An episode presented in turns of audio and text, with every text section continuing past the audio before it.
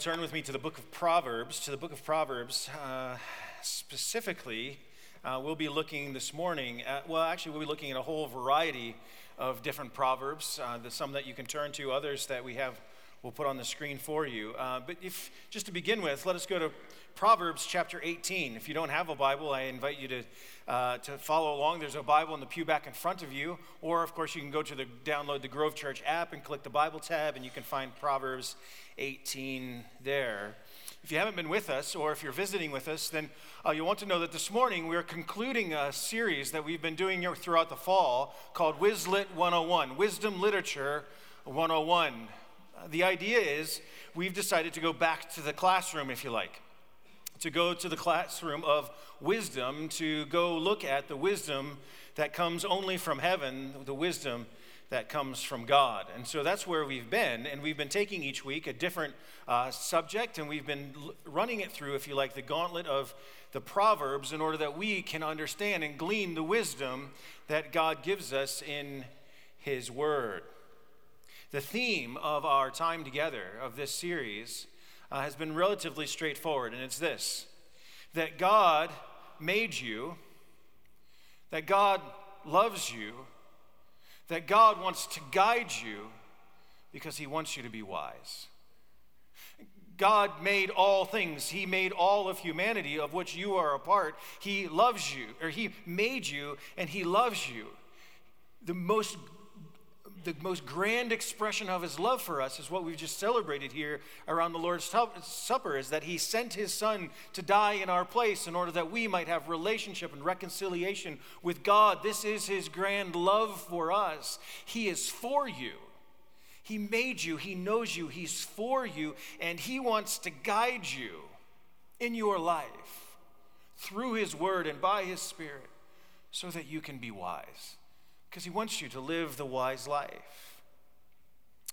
So each week we've been taking a different topic, and we will conclude our series with a topic that I think is oh so important and yet not often spent time on, and that is the topic of friendship. The topic of friendship. This week I came across a quote by W. Clement Stone, and he said this Be careful the environment you choose, for it will shape you. Be careful the friends you choose, for you will become like them. You know that. It's a lesson that uh, I, I, we try to, my wife and I try to teach our children. And we say, we, we pray that they will make wise choices, that they, and that includes the friends that they choose, the people that they choose to allow them to have influence, because the older they get, the less, unless I know who it is that they're hanging with and the influences of those people on their lives. And so it's important that they understand this, but it's important for us to understand this the significance of our friends. Because what you'll, we find in the gospel is that the gospel of Jesus Christ calls us deeper into the heart of God than we ever imagined we would ever go. We get a, a glimpse into the very heart of God, deeper than we ever would, thought we would ever know. The gospel of Jesus Christ takes us deeper out into the world than we ever felt comfortable going because it propels us out towards those who need to know the message of Jesus Christ. And the gospel of Jesus Christ calls us into the deep, deeper relationships with our brothers and sisters in Christ than we ever considered. We're called into deeper, deep into the heart of one another, of friendship. See, because every single one of us is in need of friends. You need friends. You need friends. You know, because why? Well, it begins with who God is. It begins with an understanding of who God is. In the Bible, the God of the scriptures, what we have is a, is a Trinitarian God. He is one God in three distinct persons God the Father, God the Son, God the Holy Spirit. Three distinct persons, one God, all one God. If that's confusing to you, if that's a new concept to you, and it seems confusing, don't worry, it's confusing to all of us.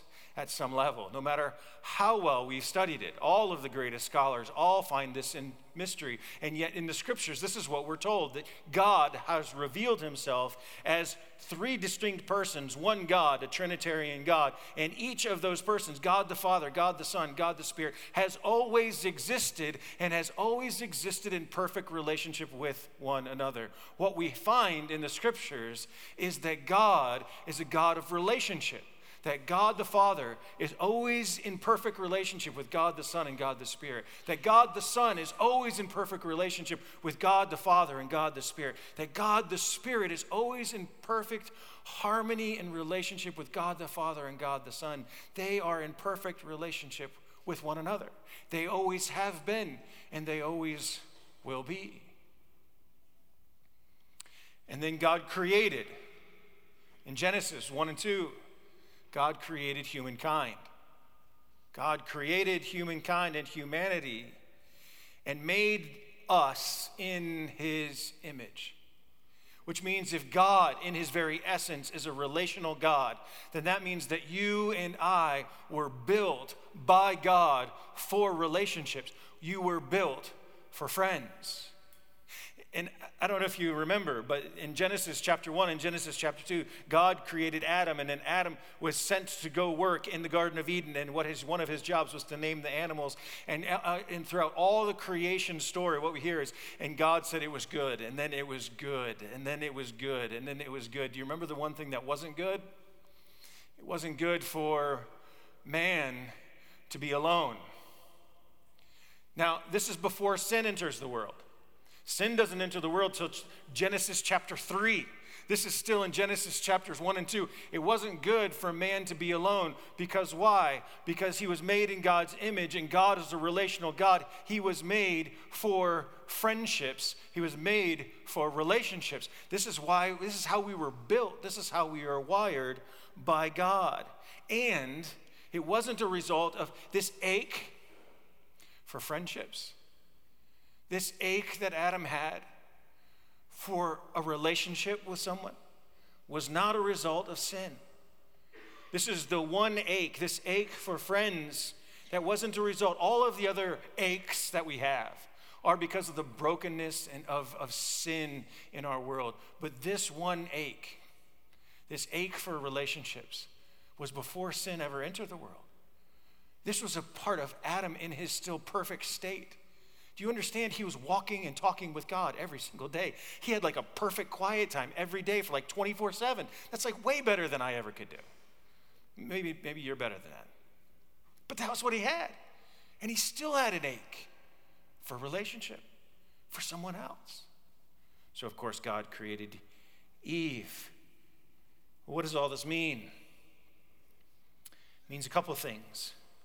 One is if you're here this morning and you're lonely and you feel alone and you have this ache deep down inside you for relationship, for friends, you're not broken. You're fine. Because that ache is, is placed there by God for us. It's a part of how we're made that that ache that you now there there may be reasons why you you don't have friends and, and we can address that. But that but that initial ache that longing for deep relationships to know someone and to be known by someone that is of god and in your life. You need friends. So one of the things that it means for us if this is the way that we're wired is that this longing for friends is important a second thing that it means for us is that some of us are learning as life goes on to not want friends. Some of us are learning and, and or have learned, and I think semi-consciously, that we don't actually want friends, that we don't actually need friends. And of course, there's lots of reasons for it, and nobody that I've ever met has ever said, I don't want friends. Maybe you know somebody. I, I haven't talked to somebody who said, Nope, I don't want any friends. Now, people go, Yeah, I'm cool with friends. But subconsciously, are actually isolating ourselves and finding ourselves more and more isolated because we've been hurt, because friends take time, because friends are rarely convenient, if ever. And we find ourselves isolating ourselves. And I, I want to suggest this to you this morning that if you, the less you want friends, and the less friends that you actually pursue, and the less friend that you actually are, then the less like Jesus you are. And the less you're living in the wisdom that he calls you to. Because you were made for friends. You were made for Jesus himself surrounded himself with 12 disciples, specifically with a select group that even he got even closer to. And in his earthly ministry, he walked with these men and talked with these men. He ate with these men. He did everything with these men because Jesus himself needed relationships. And if we're saying, no, I'm fine, I don't actually need relationships, I can be fine on my own, we're isolating ourselves from the very pattern that Jesus set. You're saying that you're better than Jesus himself who needed friends. You wouldn't say that, of course, but by your actions. If we are going to walk in the wisdom, of God because He made you and because He's for you and because He loves you, then what He's saying to you is let yourself need people. If you want, if you, and, and, and if you, and if you wait until life is hard, if you wait till life starts crashing down on you to build friends, it's too late. It's too late. You need to begin now because this is how we're wired. We all need friends, but the reality of the fact is, most of us don't have many of them. Because what we have here is what I will refer to as the foolish friends and the wise friends. And I want to spend the balance of our time looking at the difference between our foolish friends and wise friends. First, we begin with our foolish friends, or our false friends, or our fake friends, or as one of my friends, it is a friend, uh, Jonathan Holmes, he's a pastor friend of mine, and he actually wrote a book called, um, called The Company We Keep in Search of Biblical Friendship. And I couldn't commend it to you more highly. It's a short book. If it's something that you're interested in, it's a, it's a wonderful book. And in this particular book, he refers to this these as relational substitutes. And he gives three categories of relational substitutes that are a part of uh, our pursuit of friendship, that are actually foolish friends. And let me just, I just want to unpack each of those three categories for you briefly. The first one is this the first category of foolish friends is social media friends. It's social media friends. And over the course of time, you know, we've had this rise in technology, and of course, of social media.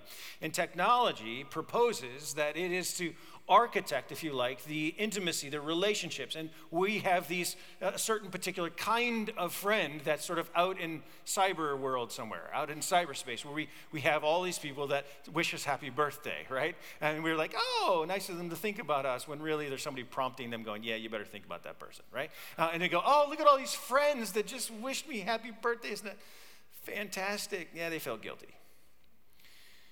But there's a particular kind of friend but this kind of relationship bears little resemblance to this biblical, to, to, actually, to actually meeting this longing, this ache, this need that we have for relationship. Sherry Turkle writes this, she's a writer. She says, Technology proposes itself as the architect of our intimacies. These days, it suggests these substitutions that send the real relationships on the run. These substitutions are not even especially satisfying. For all the conveniences and advancements that technology has provided to connect us, loneliness and depression still persist.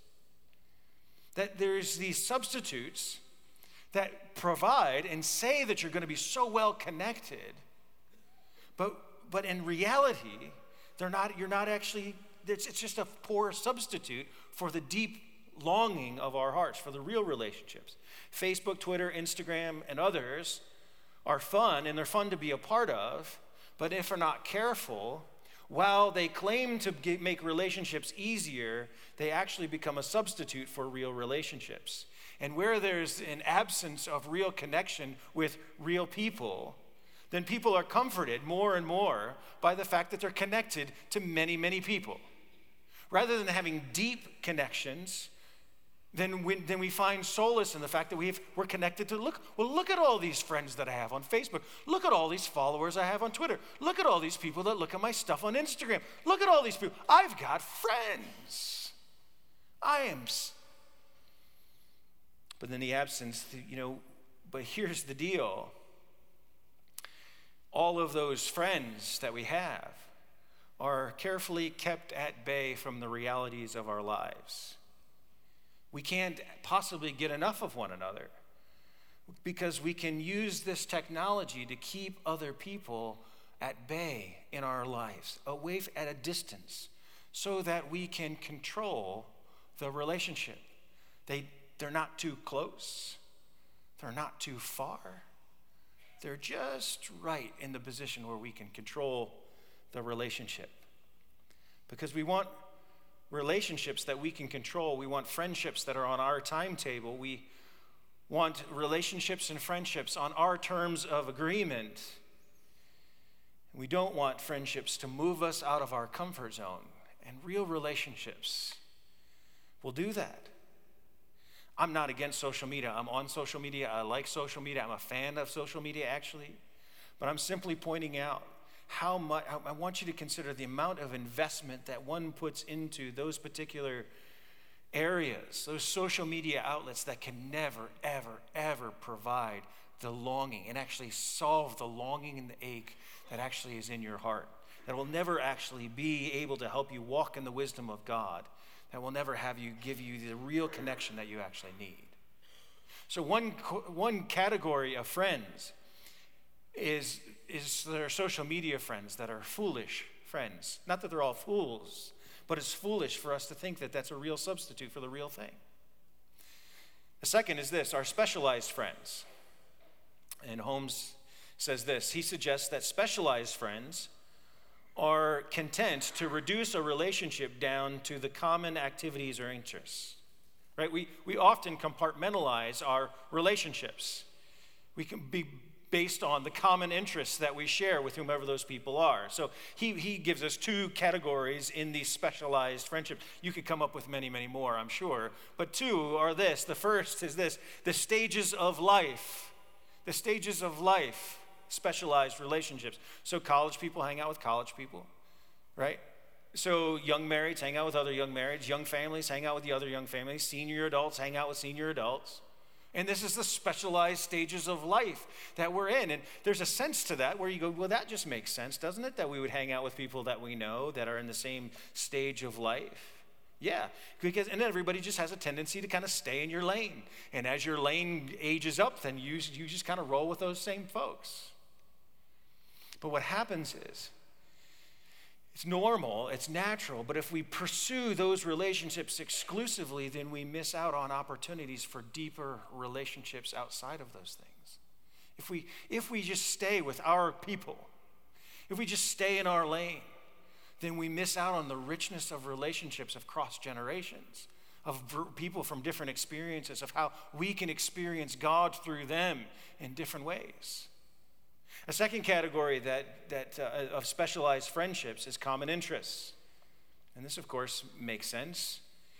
It's when we develop relationships over a common interest, may it be sports or hunting or fishing or parenting or scrapbooking or exercise or whatever the interest is. There's, there's thousands and millions of different interests, but we develop those relationships with those people that we go and hang out with for those and do those events or those activities. And we understand this. And we have lots of people that we fit into our categories. So those are the people I go work out with. Those are the people that I, these, there's, you know, a whole variety of these things. However, this stage of relationship is good, but it falls short of the biblical definition of what we actually long for, or actually of biblical friendship. It falls short, uh, short of meeting our needs and the desires of our heart. You see, for the Christian within the church, the challenge with these categories, and, and we have these, right? I mean, we even program in some of these ways. And yet, there's something far more significant. For the, in the church, there is a spiritual bond that actually bonds people together. There's a spirit, a supernatural bond that actually has people who would have no affinity for one another, but they're bonded together because they are both bound to Christ. When you, as a person, are bound to Christ, then we are bonded together with one another. That takes us outside of our normal lanes, that takes us outside of common interests, that binds us together because we are all bound to Christ. The very essence of friendship is not just to look at each other. You know, it's the essence of biblical friendship is not to look at somebody and say, dude, you want to be friends? Because that, I mean, or hey, let's find things that we have in common so that we can. No, it's when two people, Christian people, are actually staring and taken up with the exact same thing. That as we find ourselves connected to Christ. And as we find ourselves coming to the table and find our, our hearts warmed by the gospel of Jesus Christ, as we sing songs about the gospel of Jesus Christ, then you here together who came at different times, came from different backgrounds, came from different places, like coffee or don't like coffee, like Starbucks or like Caribou, because you're a sinner. Have a bond together because we're all staring together at Christ. Or as Tim Keller says, when two people fall in love with Jesus, they are becoming friends no matter who they used to be. You see, if we reduce our relationships down to people that are like us in our same stage of life, or someone who likes the same stuff that I like, then we miss out on the deep richness of the church, of deep biblical friendship that Christ calls us towards. Well, the third a third category he has of selfish friendship, of, of friendships, of foolish friendships, are selfish friends. These are friendly relationships that you have with people who are simply seeking to take from the relationship. And this relationship, of course, can take many forms, right? I may try to befriend you because I think you'll give me status, or because you'll give me gifts, or you'll give me your time, or because you'll listen to my problems, or you make me feel important or significant, or, or, or serve my needs. Whatever it is, these relationships. And it can often, you know, this is, this is often, you know, in, in, in business relationships. You know, I, I'll be connected to you, we'll be friends because I, I need you to be my client, I, or I want to be your client, or something like that, where it's, it's always give and take, and that's the basis of the relationship. You know, we had some friends um, several years ago now, a couple of churches ago that I served at, and we had some friends that were serving in a particular ministry that I was leading, and they came up to me one day and they said, "Hey, we want you to know that we have a we have a beach house down in Hilton Head, and we'd love for you to be able to use it and take your family down there whenever you want to, free of charge." And I thought that's fantastic. And so there was a couple of times that we were able to utilize it. It was fantastic and it was wonderful. But you know what I what I realized is I had to check my heart to make sure that the reason I was pursuing relationship with this particular couple was not just because of the benefits of being able to use their vacation home free of charge. They end up selling that or getting rid of their vacation home. And thankfully, they're still friends of ours that we enjoy when we go back to Ohio opportunities to be able to connect with him. When I, when I moved on in my own career path, he was still one of the men that I would get together with and have lunch with because we developed a bond and a relationship. But I had to check my own heart to be sure that I wasn't just using him for something that I enjoyed.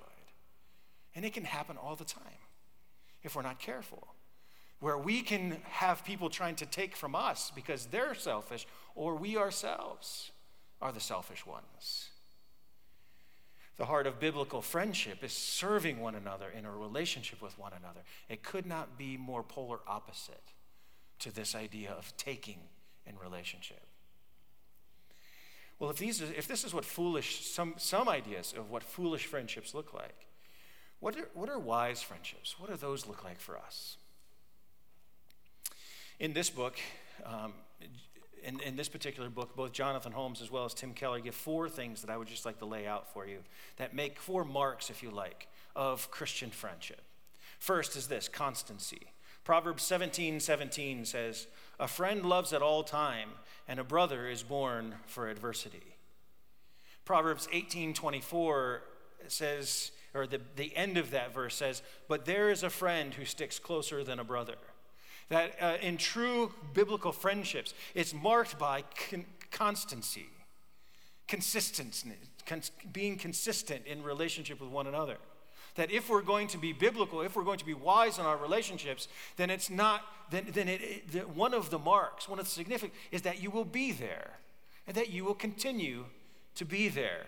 A true friend is closer than a brother. He's making this point that saying that you, that a true friend that will continue to stay with you is a friend who who is actually closer to you than your biological family.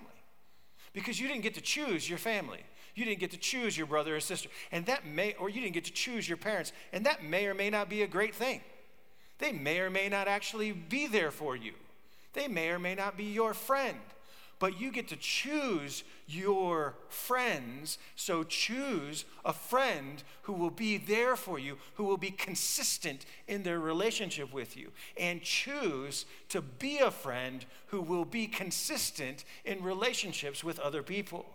This is a significant thing for us that biblical friendship is faithful, consistent, and constant. Holmes says, Biblical friendships are not fleeting or easily disposable, but are, charact- but are characterized by true constancy, in defiance of the obstacles continually tossed at us by the effects of the fall. In a, in a transient society, in a, in, a, in a society that's built relationships on taking from one another, has built relationships on social media platforms, has built relationships on, on on, on, life stages. What he says here is being able to say one of the marks, he says, in defiance of all of those things, is that we're consistently connected in relationship with our friends. Well, a second mark of the Christian friendship is candor. Is candor. Proverbs 27, 5 and 6 says, Better is an open rebuke than a hidden love. Faithful are the wounds of a friend profuse are the kisses of an enemy. Of the four of these characteristics, this may be the most difficult. The idea that we will, a true friend is one who will actually speak truth to you. A true friend, I used to love watching, you know, they're bringing American Idol back. Did you see that happening? I always loved the beginning of American Idol where they actually have these people that would come in and audition that couldn't sing and they were just terrible. And all of the nation is laughing at them, including myself. And I kept thinking to myself, that person does not have a true friend. Those people who go out on national TV and embarrass themselves, I'm like, they don't have a true friend. Someone who actually speak candor. I love you, you can't sing. It's that easy. Don't embarrass everyone else. Don't, don't, don't just, right? Someone who will speak truthfully and help them. Yesterday was the, um, I don't know if you follow college football. Yesterday was the game. Uh, Ohio State uh, played Michigan. I'm a Michigan fan, diehard. My wife, an Ohio State fan. Um, so that always makes a little tense in our home come this time of the year. Um, and yesterday was no different. Um, you know, so yesterday morning, this, the game came on at 11. So yesterday morning, she, I was working in my study. She comes into the study um, and she says to me, she said, um, I need you to make me a promise. And I said, okay. She says, you need to promise me that you will, this, this year, you will not pout.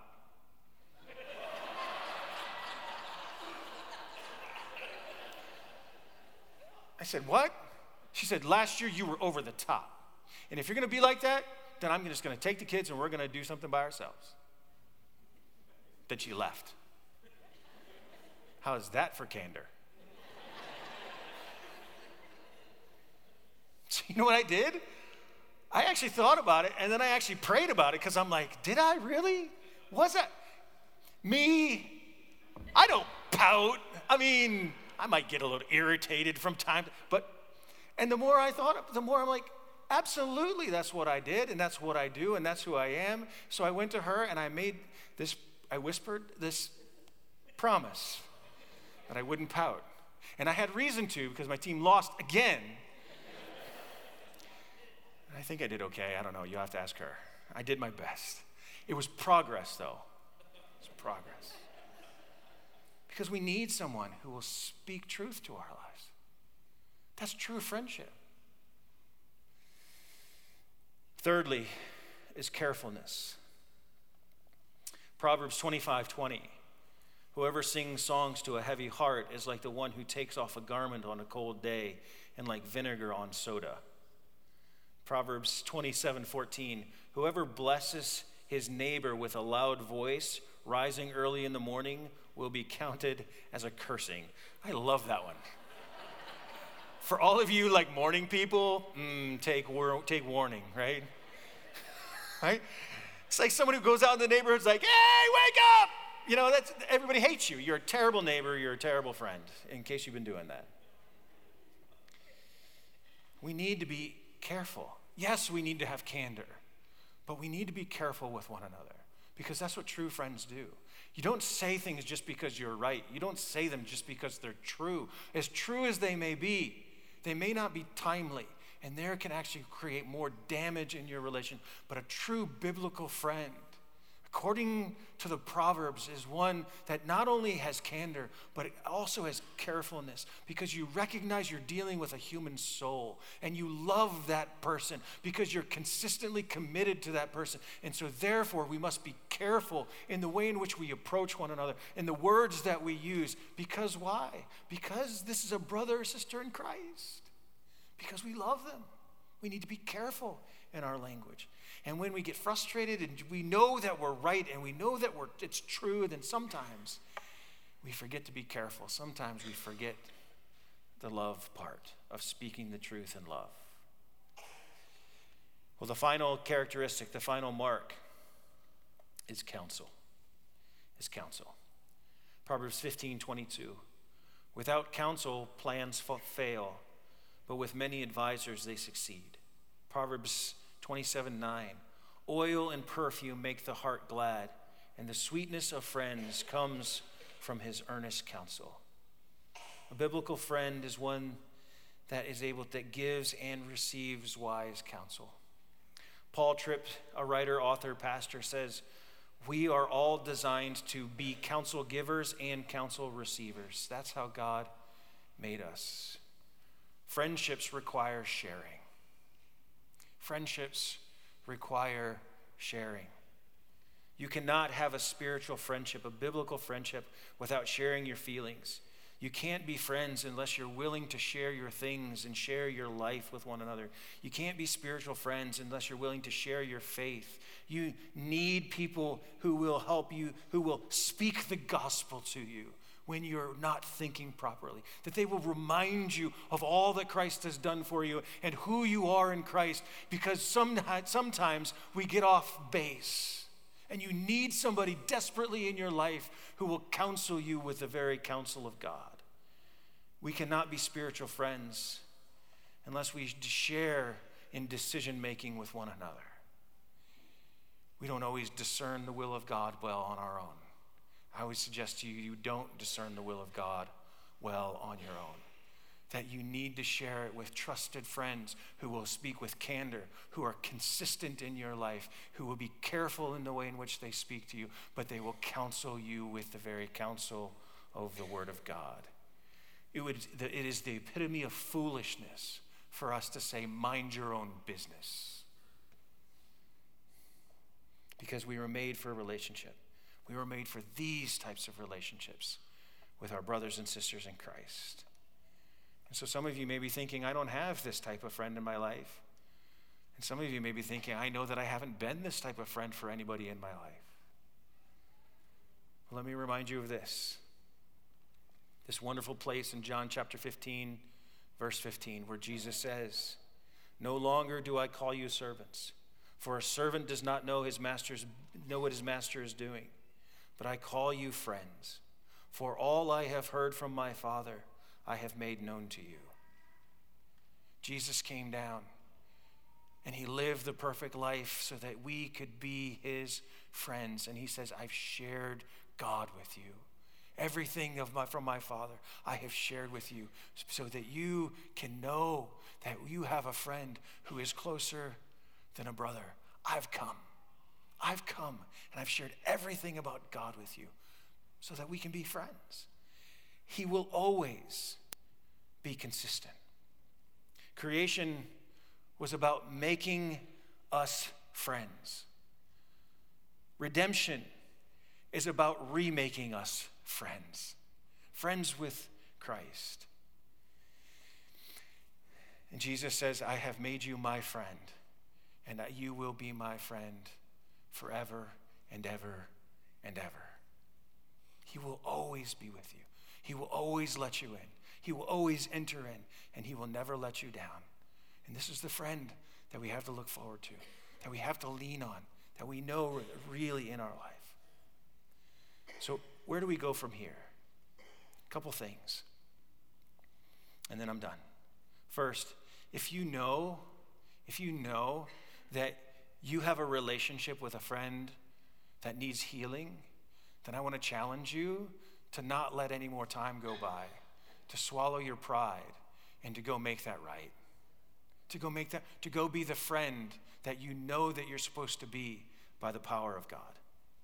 And second, that some of you need to repent from being a bad friend, from being a selfish friend, from trying to use people. You need to repent from trying to find this deep longing set up in, in social media or on these other outlets. And we need to start pursuing true friendship. Because when you start becoming, when you repent of doing all these other things, and when you become the type of friend that people need and long for, then you'll be surprised at how many friends you end up having.